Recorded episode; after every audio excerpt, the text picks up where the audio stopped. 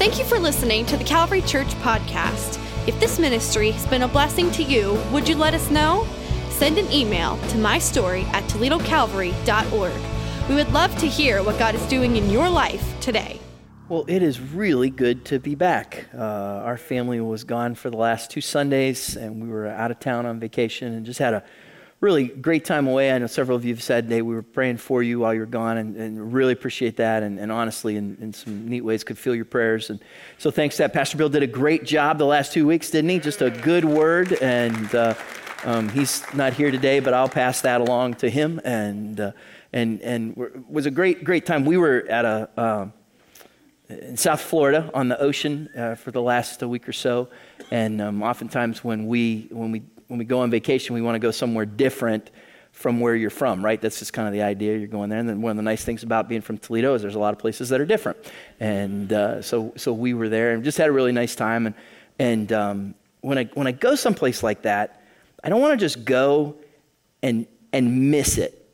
Like I want to make the most of it. I don't want to just, just go and, and fail to really have a good encounter with a time like that. And so I find whether subconsciously or whatever, I've got these things that like run through my mind the whole time that I was gone. One of the things is this, when you, when you stand there, and, and you've done this, have you ever been someplace that, that's just different or beautiful in some way? And I think there's, there's places in our life every day that we should give God glory, and we have so many beautiful things around here. But when you're standing there on the, the shore of the Atlantic Ocean, and it looks a little different than the Maumee River, right? You, you just, you just kind of go, just kind of go, wow, I don't want to take this for granted.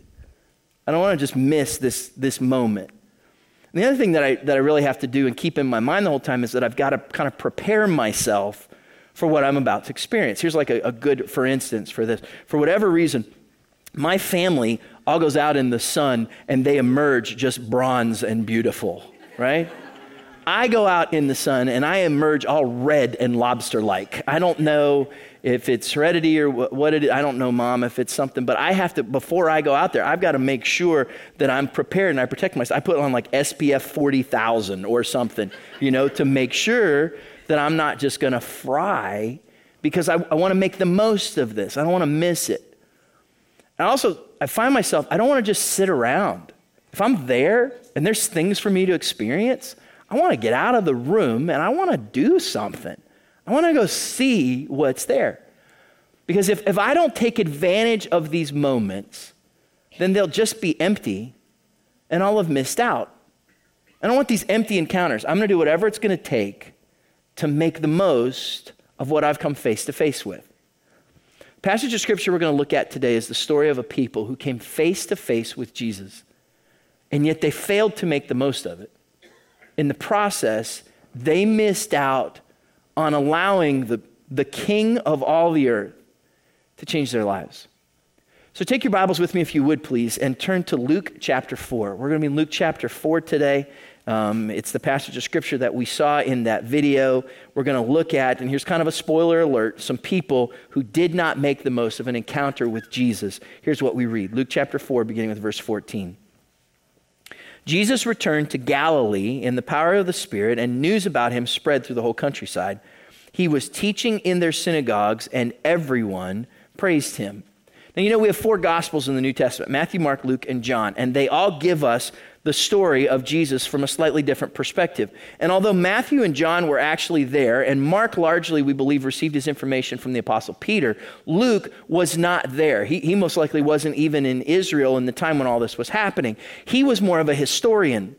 And he went and he interviewed people and he did research and he tried to find out what happened in the life of Jesus. When we get to this story in the Gospel of Luke, it's kind of a hinge for the Gospel. It's a, it's a, it's a transition point in Luke's biography of Jesus. He's told us about his birth, he's told us about his, his baptism and his, and his temptation, his preparation for ministry.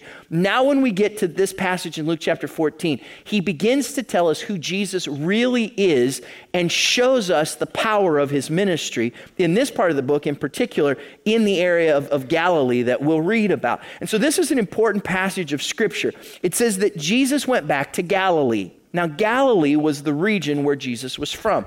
It's an area uh, that's a beautiful mountainous area, mostly along the Sea of Galilee, and it's a collection of towns and cities that were there. Jesus started his ministry there.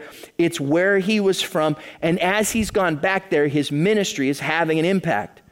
Every community would have a, a house of worship. It would be their synagogue. You might call it their church if you would. And on a Sabbath day, guests would come, and if there was a visiting rabbi, they would recognize that person, and Jesus was beginning to be recognized as a, as a rabbi, and they would possibly give them the opportunity to speak. So Jesus is going from town to town. He's speaking in these places. People are amazed at what he says. They're praising him for who he is and for what he says. Miraculous things are happening, and this is what we see in these first few verses. Let's go to verse 16 and watch what happens next. Jesus went to Nazareth, where he had been brought up. And on the Sabbath day, he went into the synagogue, as was his custom. He stood up to read, and the scroll of the prophet Isaiah was handed to him. Unrolling it, he found the place where it is written. So, in this particular instance, Jesus isn't just in Galilee, he's actually in Nazareth. It's not that he's just in Ohio, he's in Toledo, he's in his hometown. He had been born in Bethlehem, but if you remember, Nazareth was where Joseph and Mary were from.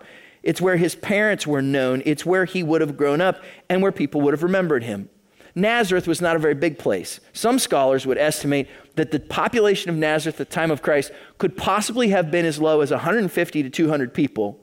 Most likely it was closer to like 1,500 or 2,000, but it was, was no more than 2,000 people. It was a small community. In that small community, do you think people knew who Jesus was?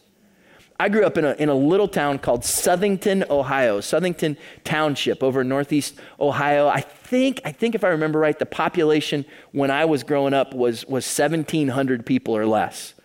So I know what it's like to be in a small town. My dad was, my dad was a publicly elected official.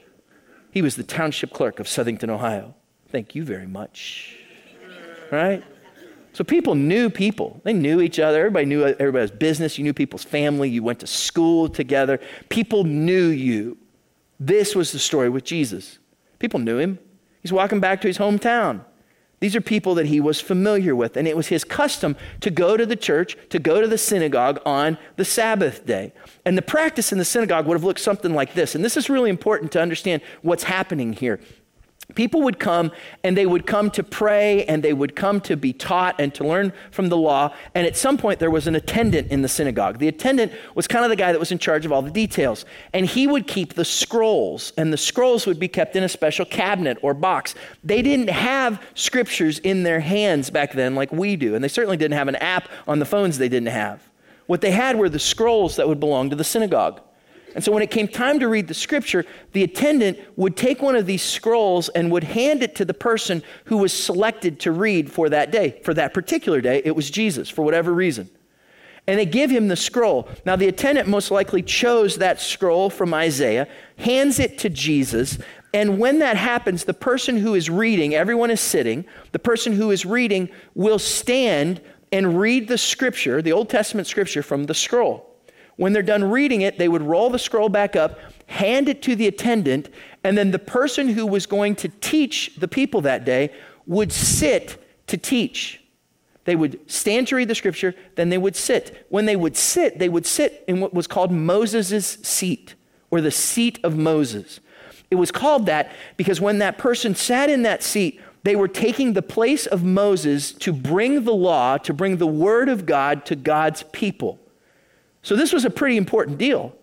You would sit in Moses' seat in a place of authority, in a place where you would be the one that was looked to to communicate the truth from God. So here's what we see Jesus goes into the synagogue, the attendant takes the roll, he hands it to Jesus. Jesus unrolls the scroll, and here's what we see Luke chapter 4, verse 18. Jesus reads this passage. And we don't know if he chose it. We don't know if it was the assigned reading for the day. But I can tell you this when, when we read this, you'll see this. It was no mistake or random chance that this person read this passage on this day in that place. Jesus reads from Isaiah 61 The Spirit of the Lord is on me because he has anointed me to proclaim the good news to the poor. He has sent me to proclaim freedom for the prisoners and recovery of sight for the blind to set the oppressed free, to proclaim the year of the Lord's favor.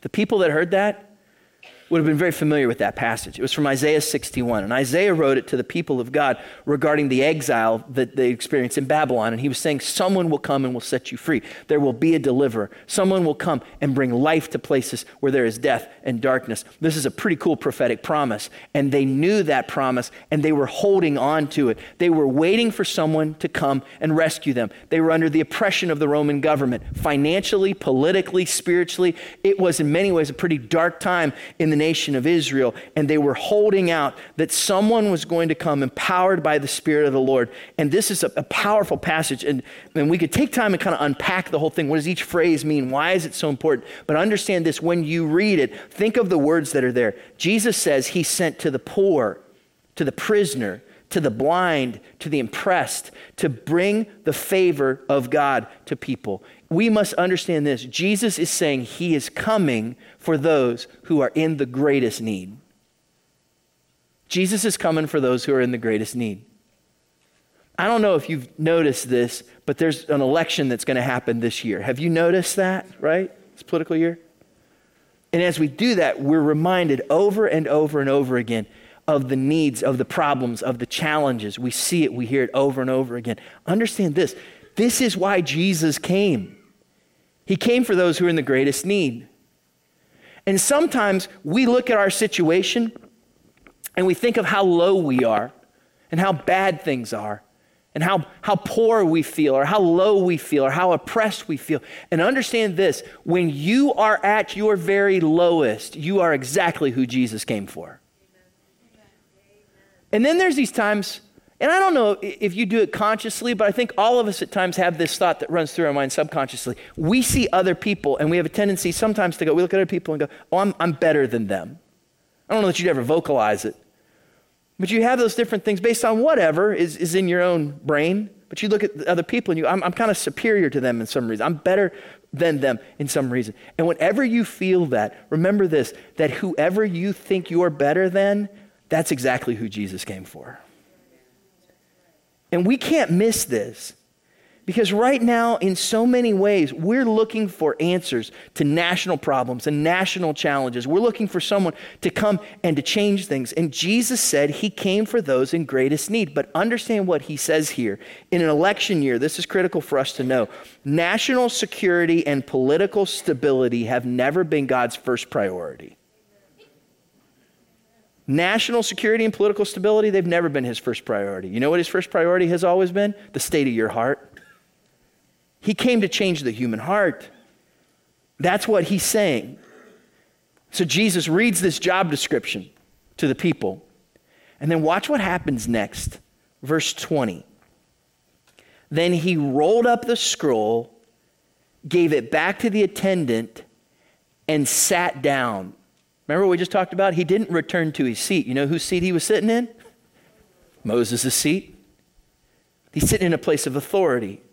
So here's what this means He's read the scripture, rolled it up, hands it to the attendant, sits down, and when he sits down, he's about to say something. He's going to speak with God's authority. He's about to speak wisdom. He's about to tell the people what this passage of scripture should mean to them. Watch what happens. Then he rolled up the scroll, gave it back to the attendant, and sat down. The eyes of everyone in the synagogue were fastened on him. I got to tell you, that's a pretty big deal because half of you never look at me on a Sunday morning. The eyes of everyone in the synagogue were fastened on him. He began by saying to them, Today, this scripture is fulfilled in your hearing. Now, we could read right past that passage, but watch what happens here. Takes the scroll, opens it, reads it, rolls it up, hands it back to the attendant. He has just read this powerful prophetic promise. He sits down in the place of authority, and then he says, Ta da! I'm it. What you've been waiting for? This prophetic promise? Your hopes? Today, friends, it is fulfilled right here in your hearing. That's a pretty big deal. It's an awesome thing. They're watching the fulfillment of their hopes happen right there in their hometown. Today, I am the fulfillment of the prophetic promise of hope, Jesus says. This is where we really need to pay attention to this story today. Because the people in Nazareth, who I think were probably good people, right? They weren't bad people For crying out loud, they're in church on Sunday, right? They showed up, they're sitting there, they're listening, they're there in church. They have the Messiah as the guest speaker that Sunday morning, and they miss it. They could have had a face to face encounter with Jesus, and instead, they just walk away with some very empty interaction. My, my concern is that when you and I have opportunities to have a face to face encounter with the one who came to bring us salvation in the time of our greatest need, that we would miss it. That our encounters with Jesus would just be empty. In the month of August, we're going to wrap up the, the series that we've been doing on the life of Christ called More Than a Story. Next Sunday, we're going to talk about the power that Jesus has to bring divine healing, physical healing to our lives. If you're in need of a physical touch from God or you know someone who is, next week is a Sunday you do not want to miss. And then on the 14th, we're going to talk about how God changes our lives. On the 21st, we're going to talk about how, how God calms the storms in our lives. And on the 28th, we're going to talk about how God brings deliverance to us through Jesus Christ and sets us free. Every one of those weeks, we are prayerfully looking at as an opportunity for someone to have a face to face encounter with Jesus that'll change their lives forever. Isn't that cool? Here's my fear my fear is that we'll just walk in and we'll walk out and that we'll miss it. That if we don't if we don't watch our own hearts, our opportunity to have an encounter with the King of the universe will end up just like it did for the folks in Nazareth.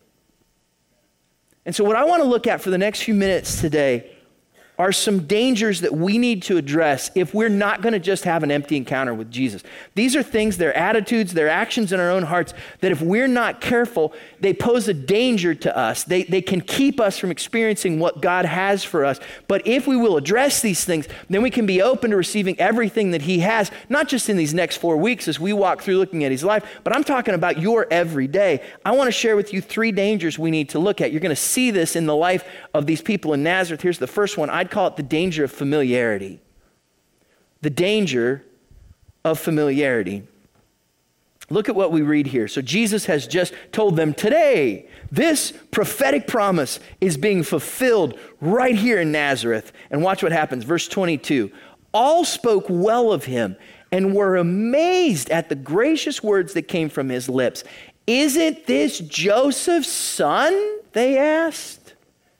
See, it's not that they weren't impressed. They were impressed. They were amazed. Listen to the words that this kid speaks. But you know what they immediately go back to? They immediately go back to, isn't that Joe's kid? I remember him. Instead of receiving what he had to say, they went right back to what they were familiar with.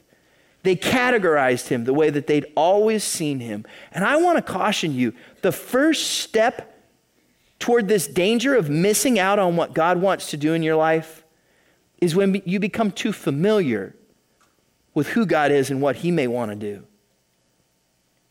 When we begin to assume something because we're familiar with it, we don't give it the attention or the effort that it deserves. And we can just park here for a minute. I think we do this all the time. We become familiar with things, then we begin to assume things about it. And when we begin to assume things, we miss out on the blessing or the benefit of those things. We think we know what it's all about. We do this with our jobs, we do it with our kids, we do it with our spouses, we do it with our church. And I want to challenge you today I think we do it with God. Familiarity leads to harmful assumptions. When we become too familiar with something, we begin to assume that we know everything about it, and that is just a harmful thing. We do it in this way. We say, oh, it's just my job. And then we miss out on the fact that it's an opportunity to be used by God and to be blessed by God. Ah, they're just my spouse. When we should view them as the one God has called us to serve and honor. Ah, it's just, just my kids. Instead of viewing them as a gift and responsibility from God.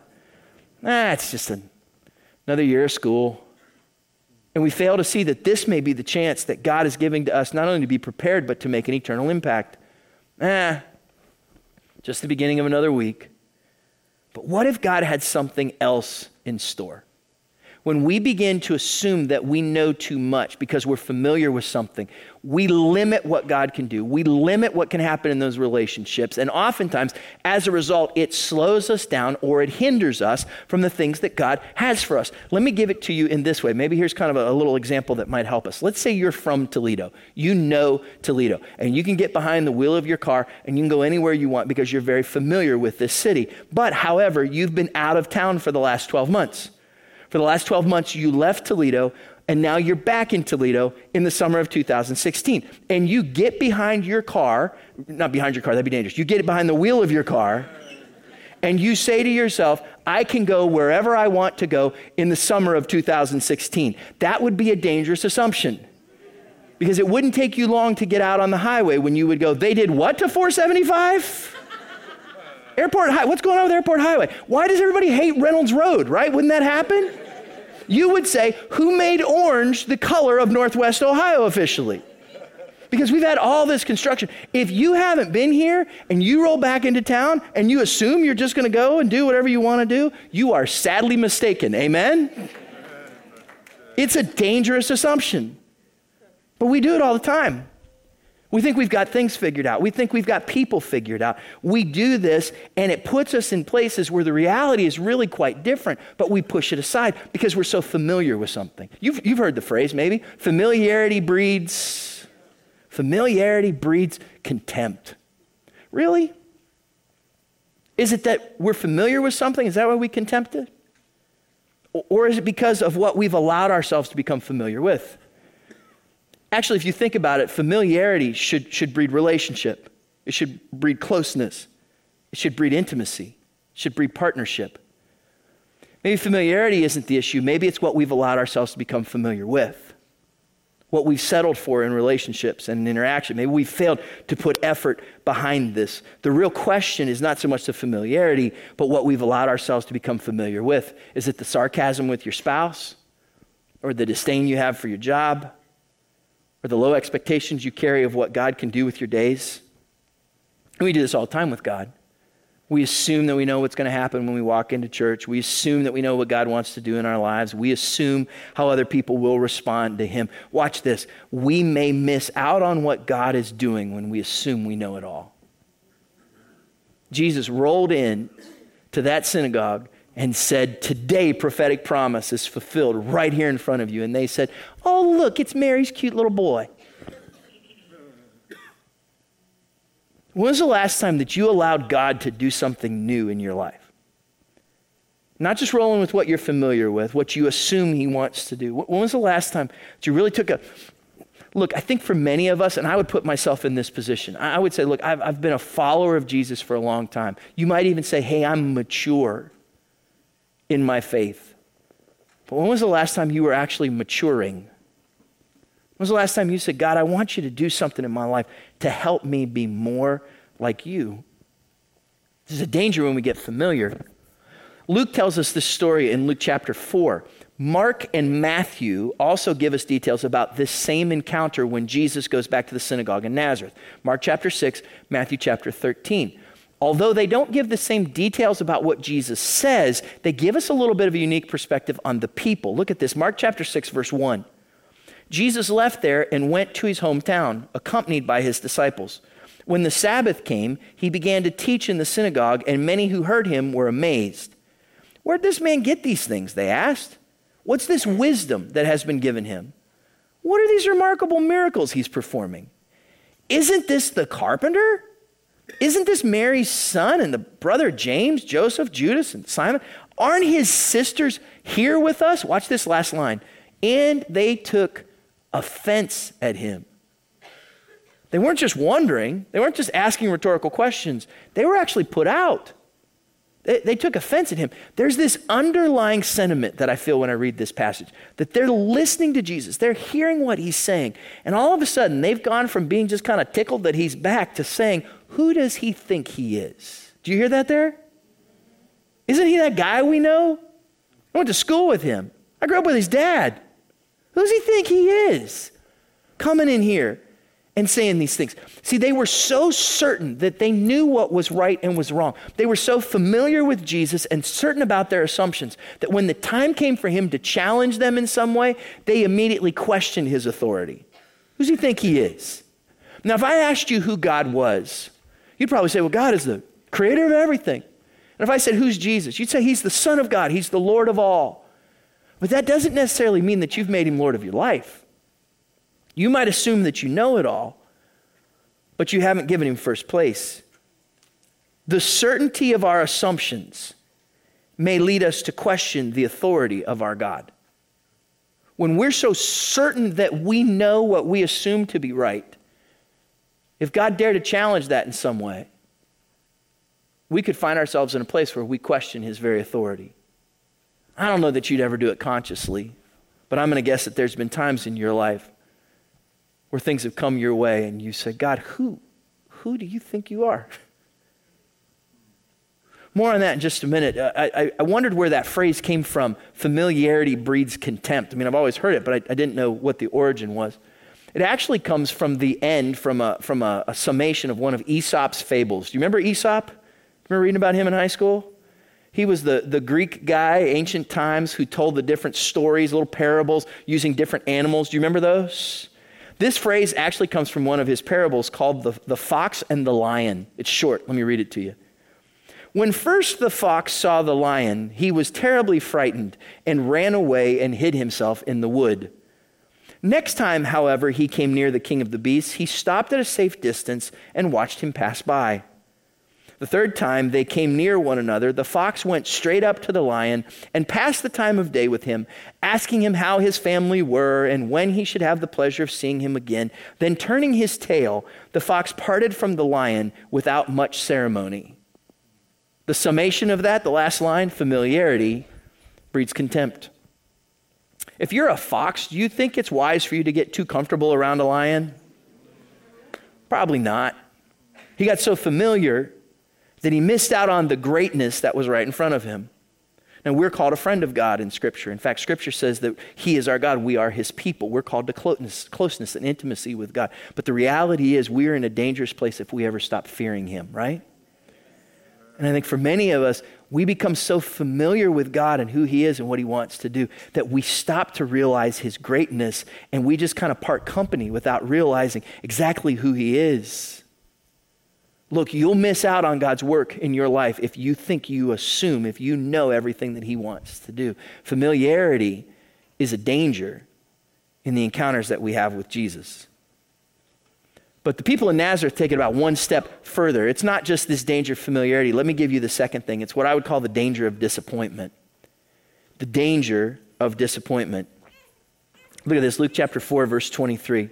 Jesus has, has already spoken to them, right? He's, he's read this scripture from Isaiah. He said, The Spirit of the Lord is on me. I'm going to preach good news to the poor and I'm going to set the captives free. And it's the year of the Lord's favor. And he says all this to them. And when he reads all that, Luke 4 23, Jesus then said to them, Surely you will quote this proverb to me, Physician, heal yourself. And you will tell me, Do here in your hometown what we have heard that you did in Capernaum. A couple things going on here. Jesus quotes the scripture. And what always happens in a group like this is people start to get a little bit critical.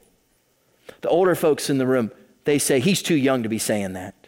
And the young folks in the room say, well, he's just way too old school. The men say, we don't like that because what he's saying is kind of touchy feely. And the women say, we're uncomfortable with that, all that prisoner and captive stuff. We don't like that. The Republicans who were in the room thought that it was too much social justice. And the Democrats, with the whole year of the Lord's favor, they thought it was just making the rich richer. Do you see what's going on there? It happens every, every place. People are critical. And they were disappointed with what Jesus was saying. You know why? Because they wanted a show. He said, You want to see the same things happen here that I did in Capernaum. We heard you put on a show over there. Jesus, we want you to do a show here. And he says, Look, you're just going to be disappointed because I didn't come here to do a show. In fact, the truth is, whenever Jesus did miracles, he didn't do miracles to put on a show. Do you know why he did miracles? He did miracles because he wanted people to see the power of God so that they could come close to him and experience life change for themselves. Because he was never interested in a show, he was always interested in the state of the human heart. And now they're disappointed because they don't like what he's saying. It doesn't match up with what they wanted. They weren't happy because what was happening isn't what they wanted to happen. That's called disappointment. Have you ever had it? When God's will doesn't line up with our will, we must be mindful about how we deal with disappointment. Let me read that again because I, th- I think it's, it's pretty important here. When God's will doesn't line up with our will, think about that for a minute. Have you ever had that happen? God, I, I know who you are and everything, but I think things would go a lot better if you would just do it my way. when God's will doesn't line up with our will, we must be mindful about how we deal with disappointment. We don't always get what we want. And what do we do when that happens? How do we let that disappointment affect us? Because how you deal with this danger of disappointment can make all the difference in how God is able to work in your life. Watch what happens next because Jesus keeps talking and things go from bad to worse. Verse 24 Truly I tell you, he continued, no prophet is accepted in his hometown. I assure you that there were many widows in Israel in Elijah's time when the sky was shut for three and a half years and there was a severe famine throughout the land.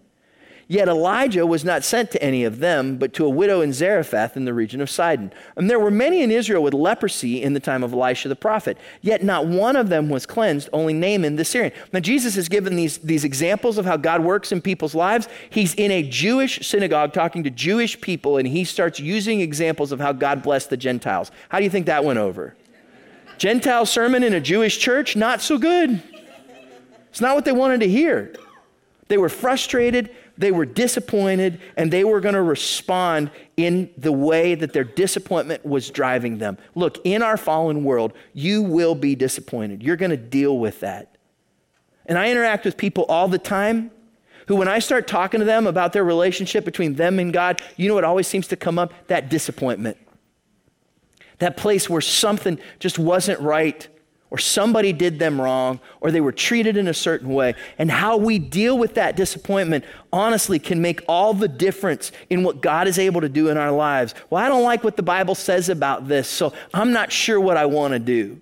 I'm disappointed in what God says. I've lost some things, or I've lost someone, so I'm disappointed. Things didn't end up the way that I thought they would. There's too much change in my life. I'm not as important as I would like to be. That other person has what I wish I had. And all those things bring us to a point where we experience disappointment. You can't avoid it, it's going to come your way. The key is when you're disappointed, what do you do with it?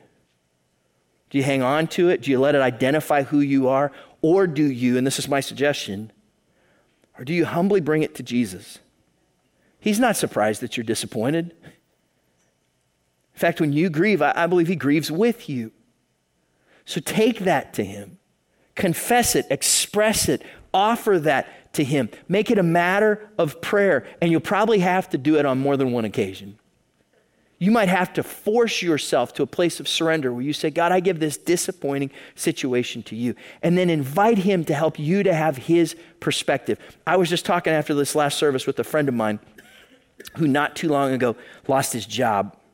And when he did, he called me up and he said, I don't know what I'm going to do. Because this wasn't the plan. This isn't how I saw it all play out.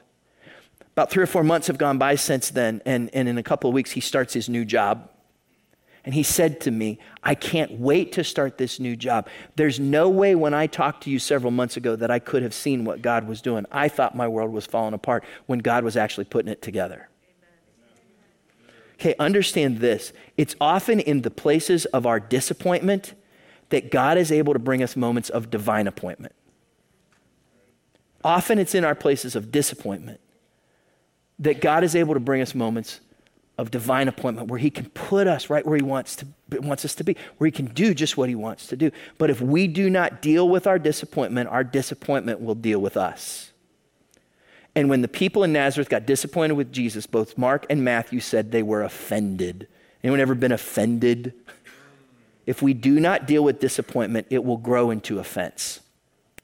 If we do not deal with disappointment, what's it become? It becomes offense. What, how do we get offended? When we're repeatedly disappointed. Isn't that the way it works? Well, she didn't treat me right. or he's not responsible, or they don't really care, or I guess I just don't matter. You ever had those words come out of your mouth or through your mind? And then what happens? You get offended. And you know what happens when I get offended? I respond in ways that I probably wish I hadn't. Look at how it affected the people in Nazareth. Watch this, verse 28. All the people in the synagogue were furious when they heard this. Remember, Jesus is preaching the Gentile sermon in the Jewish church? All the people in the synagogue were furious when they heard this. They got up, drove him out of the town, and took him to the brow of the hill on which the town was built in order to throw him off the cliff. Now you know why I sneak out the side door when church is over. Right? No, no, that's not why. I'm, that's I shortcut around to the connection center. I'm in the connection center, but it does help. So, but Look what happens to Jesus. But he walked right through the crowd and went on his way. Now, a miracle happened somehow. Jesus was able to escape this. But do you see what they're doing here? They don't like what he's saying. So they take him, they drive him out of the synagogue. They take him to the edge of the town. They lead him right up to the edge of this cliff. You know what they're going to do? They're going to push him off. You know why they're going to push him off? Because when he lays down there at the bottom of that cliff, they're going to take big rocks and they're going to throw them down on top of him and they're going to kill him by stoning him. It's not a happy crowd. It was illegal for them to do that. Under Roman law, you could not execute another person in that way. It didn't matter who they were in their religious or in their Jewish community. Only the Romans had the ability to do that. So for them to do this was actually going to lead to greater trouble for them. They were responding in a way that was irresponsible and was unwise and could actually bring great harm to their lives. And they were doing it because they were responding not out of wisdom, but because out of where they were offended. And when you respond based on how you've been offended, you will always do something that is unwise. You know what Hebrews chapter 12 calls that? It calls it this root of bitterness. And it will defile us it will poison us. We've got this area in our backyard, kind of got this like little fire pit, fire pit that I built, and it's got this, these stones that are around it. When we did it, we did everything right. You know, we put down the ground cover and we did all that kind of stuff. But somehow, over the course of the last year, we've got these little weeds that have grown up inside of there. You ever had that in your flower beds or gardens or whatever? And this stuff's nasty and it just grows and it just creeps and it just moves along. And I know what it's going to look like because I haven't looked at it in a couple of weeks. I know what I'll be doing this afternoon. No, probably not. But I know what I need to do. I got to go out there and pull those things out. You know why? Because if I don't, they're going to overtake the whole thing. That's what bitterness does in your heart. That's what happens when you get offended by other people. And it's especially what happens when you let yourself get offended by God. When we focus on offenses, we drive the work of Jesus out of our lives. You wonder why God's maybe seeming distant or your encounters with Him don't have much value? It might be because you're holding on to so much disappointment, maybe even to the point that you're at the border of being offended by Him. Or you're holding on to all the other places where people did you wrong. And just like the people in Nazareth, you're literally taking the miraculous work that Jesus wants to do and you're driving it right out of your life. That's the danger of disappointment. So we've looked at the danger of familiarity, the danger of disappointment. Let me give you just a third one real quick today that you see in the life of these people in Nazareth. It's the danger of disbelief the danger of disbelief, where you just get to a point and you just doubt what he really can do, anyways. Look, you will always have an empty encounter with Jesus if you don't have the faith to receive from him. If it's all just too familiar, if you're hindered by your disappointments, but even more, if you come without a faith to believe that God will do something, you'll find out that he probably can't. Matthew chapter 13, verse 58 telling this same story. Here's how Matthew sums it up it says, And Jesus did not do many miracles there because of their lack of faith. They just didn't believe.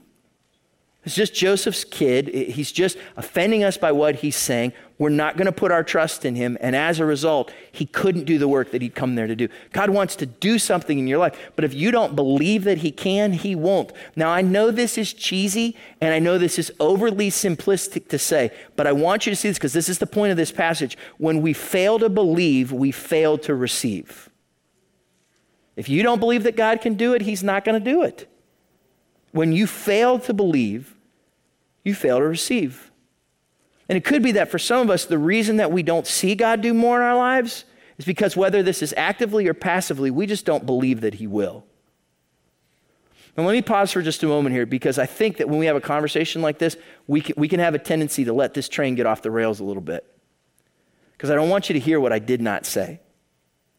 I didn't say that if you don't have enough faith, then God can't do something. Have you ever, you ever heard that?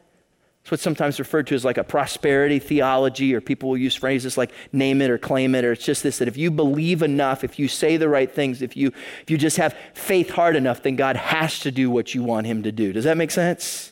It's not what the Bible talks about. In fact, that's a gross misrepresentation of faith. What happens as a result, and I have this happen to me far more often than, than you would think or than I wish, is that people come up to me and they say, Pastor, our family or our friends have told us that the reason my life is in this place is because I don't have enough faith, or I haven't had faith enough. They've said that the reason I'm sick or not healed or poor, or that my kids are struggling, or that I have a frustrating job, or that my marriage is struggling is because I don't have enough faith. That's a gross misrepresentation of faith. And I got to tell you, as a pastor, that's one of the things that makes me more frustrated and angry than anything else that I hear from people. Look, no one can tell you you don't have enough faith unless you're talking to God. Let Him work that out. You know where I think this gets messed up is we have this wrong idea about what faith is. Faith is worshipful trust, it's not wishful thinking. Faith is worshipful trust. It's not wishful thinking. Sometimes we think faith is this that if I just believe enough, that if I just trust enough, that if I just put enough mental energy to when you wish upon us, right? I mean, it's like that's that's what we we we make it that, right? That's not what faith is. Faith isn't wishful thinking, it's worshipful trust. It's when you say, God, I worship you, I understand who you are, and I put my trust and my confidence in you. God, I'm going to pray, and I know that your answer to this prayer might not be the same as the answer that I'm praying for. But even if it's not, I trust in you. That's faith. It doesn't mean you're guaranteed a quick miracle. It doesn't mean you get what you think you deserve. It means that you say, God, no matter what happens here, I put my trust in you. And until you get to that point, you're not going to be able to receive everything that God has for you. Instead, the people in Nazareth said, Ah, it's just Joe's kid and he's offending us. And so they wouldn't put their confidence in who he was. And the reality is, they missed out. Mark chapter 6, verse 5. Jesus could not do any miracles there except lay his hands on a few sick people and heal them. He was amazed. Look at that word, that's a pretty big deal. He was amazed at their lack of faith. There's only two places in the Gospels where it says that Jesus was ever amazed. He amazed a lot of people, but he was only amazed twice once was here when he was amazed with their lack of faith. The others in Matthew chapter 10, verse 8, um, or excuse me, Matthew chapter 8, verse 10, where he's amazed at the faith of the centurion. So it's faith that gets his attention. When it's not there and when it is, it amazes him. He, he's fascinated by it. The reality is, the state of our faith gets the attention of God. If you want to have an encounter with him, then it begins by you putting your faith and your trust in Him. Not wishful thinking, but by saying, God, I surrender myself to you. I put my trust in you. I put my life in your hands. I put my confidence in you. I surrender myself beyond familiarity, beyond my disappointment. Lord, I believe in you and I put my trust in you. There's so many other things that can cause us to question these things, realities of life and, and challenges that we have. And at some point, I just have to be willing to say, God, I don't have all the answers here, but I put my confidence and my trust in you. Sometimes that's a little bit of a, of a trick for us. Here's, here's why. I think some of you, um, like me, you might also be a bit of a control freak. Can I see a show of hands? Okay, how many of you are liars? Can I see a show of hands? Okay, yeah, yeah. Here's, here's the deal and the reality is, here's how it plays out. When I, when I see something that needs done, I, I typically feel like I know the, the right way to do it. And I'm typically always right, right? I mean, that's just, just the way it works. And then I also know that if it's going to get done right, no one can do it but me. So I'm going to take care of this because I'm the one who can handle this because I want to be in control. Anyone else in therapy? Anyone else? Because you know, you know what I'm talking about, right? One form or another, we're all in that place. It wasn't too long ago, we were getting ready to take a, a little family trip. We were going to be gone for a few days, and, and, and, I was packing up the, the van. I'm the, I'm the oldest and, and certainly the wisest in my family, and so, you know, the, the, it, always, it always falls on me to do the packing. And I do the masterful packmanship in the back of the van. And so we had all the stuff there. Everybody's got like a suitcase, a duff bag, or whatever. You got a bunch of bags sitting around. And so everything's kind of sitting out there, and I'm, and I'm surveying the back of the van, and I'm, I'm looking at it and I'm figuring out how this packing will go. And I know that my family will walk out of the house and they'll look and go, Chad, what an awesome job you've done. You are a packer among packers. Like, you know, I mean, that would just be the thing. So I'm standing there and I'm looking, and my son Evan, who's 15, is standing right there with me. And he looks at the stuff and he goes, Dad, what if you did this? Well, his plan was not my plan. And I just looked at him and went, And I went back to, you know, doing my thing. And I turned to do something, pick something up. And when I turned around, Evan had actually taken some things and was starting to put them in the back of the van. He apparently did not get the family memo that you don't do that. I am the packer. And I went, oh, that's not the right way. Wow, that was stuff just kind of, that's not the right way. You all saw it. It's not the right way. And, and then I looked and I went, that's, that's even better. Like that's that's great. Yeah, that's that's you you are so much like your dad, aren't you? You're just you're just a chip off the old block. The old apple didn't fall far from the tree. And it was this reminder that I love to be in control, but I don't always know the best way. I'm not always the one with the right answers. Now that's one thing when you're dealing with your teenage son. It's another thing when you got to wrestle that through with a God that you can't see. Say, God, I don't have all the answers here. I might think I do. But at this place, in this thing, this encounter that you and I are having here, because look, you're going to have an encounter with him one way or the other. He's right here, he's with us. And whether it's in church or whether it's first thing tomorrow morning or whether it's some encounter that's going to come and go and you're just going to totally miss it, I don't want it to be empty for you. I don't want you to be so familiar that you miss it. I don't want you to be so disappointed that you drive him away. And I don't want you to find yourself in a place where he can't work in your life because you haven't said, God, I believe in you enough to give you all that I have. You can have it all, Lord. Every part of my world. What do we sing? Take this life and breathe on this heart that is now yours comes when you're willing to say, Lord, here's, here's, here's my trust, here's my faith. I surrender myself to you. So we sang that song a little while ago, and we're gonna we're gonna wrap up by singing it again. So can I invite you just to stand with me right where you are? Pastor John's gonna lead us in that course a couple of times. Before he does, I'm just gonna ask you to bow your heads and close your eyes for just a moment. And whether you're here in, in the sanctuary or whether you're watching this on a screen somewhere,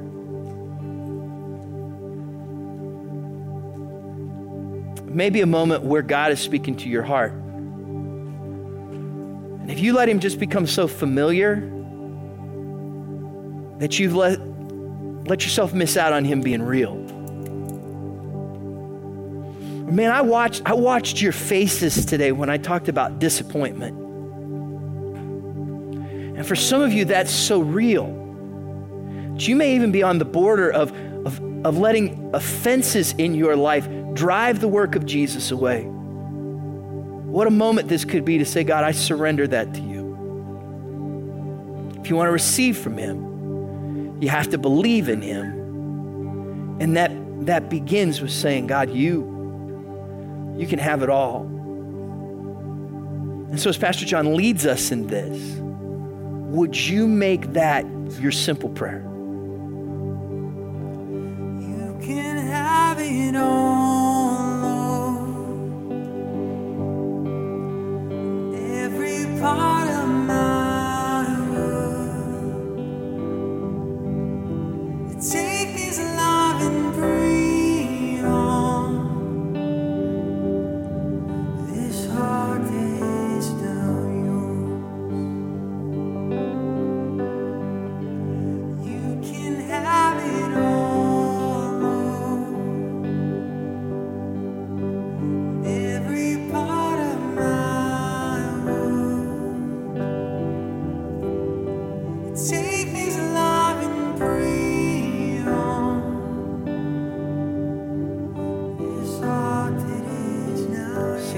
more time. Th- think about those words. Let this actively be your prayer.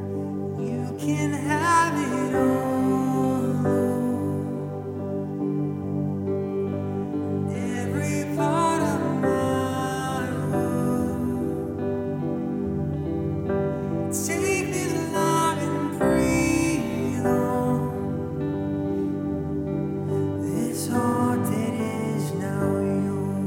Father, as we go into this week, may that be our prayer. May our encounters with you not, not leave us empty. But Lord, as we approach these dangers of familiarity and disappointment and disbelief, God, may we allow ourselves to be in a place where we can experience life change through our relationship with you. As we go from here, we ask that you'd go with us. Father, would you send us out with your special favor,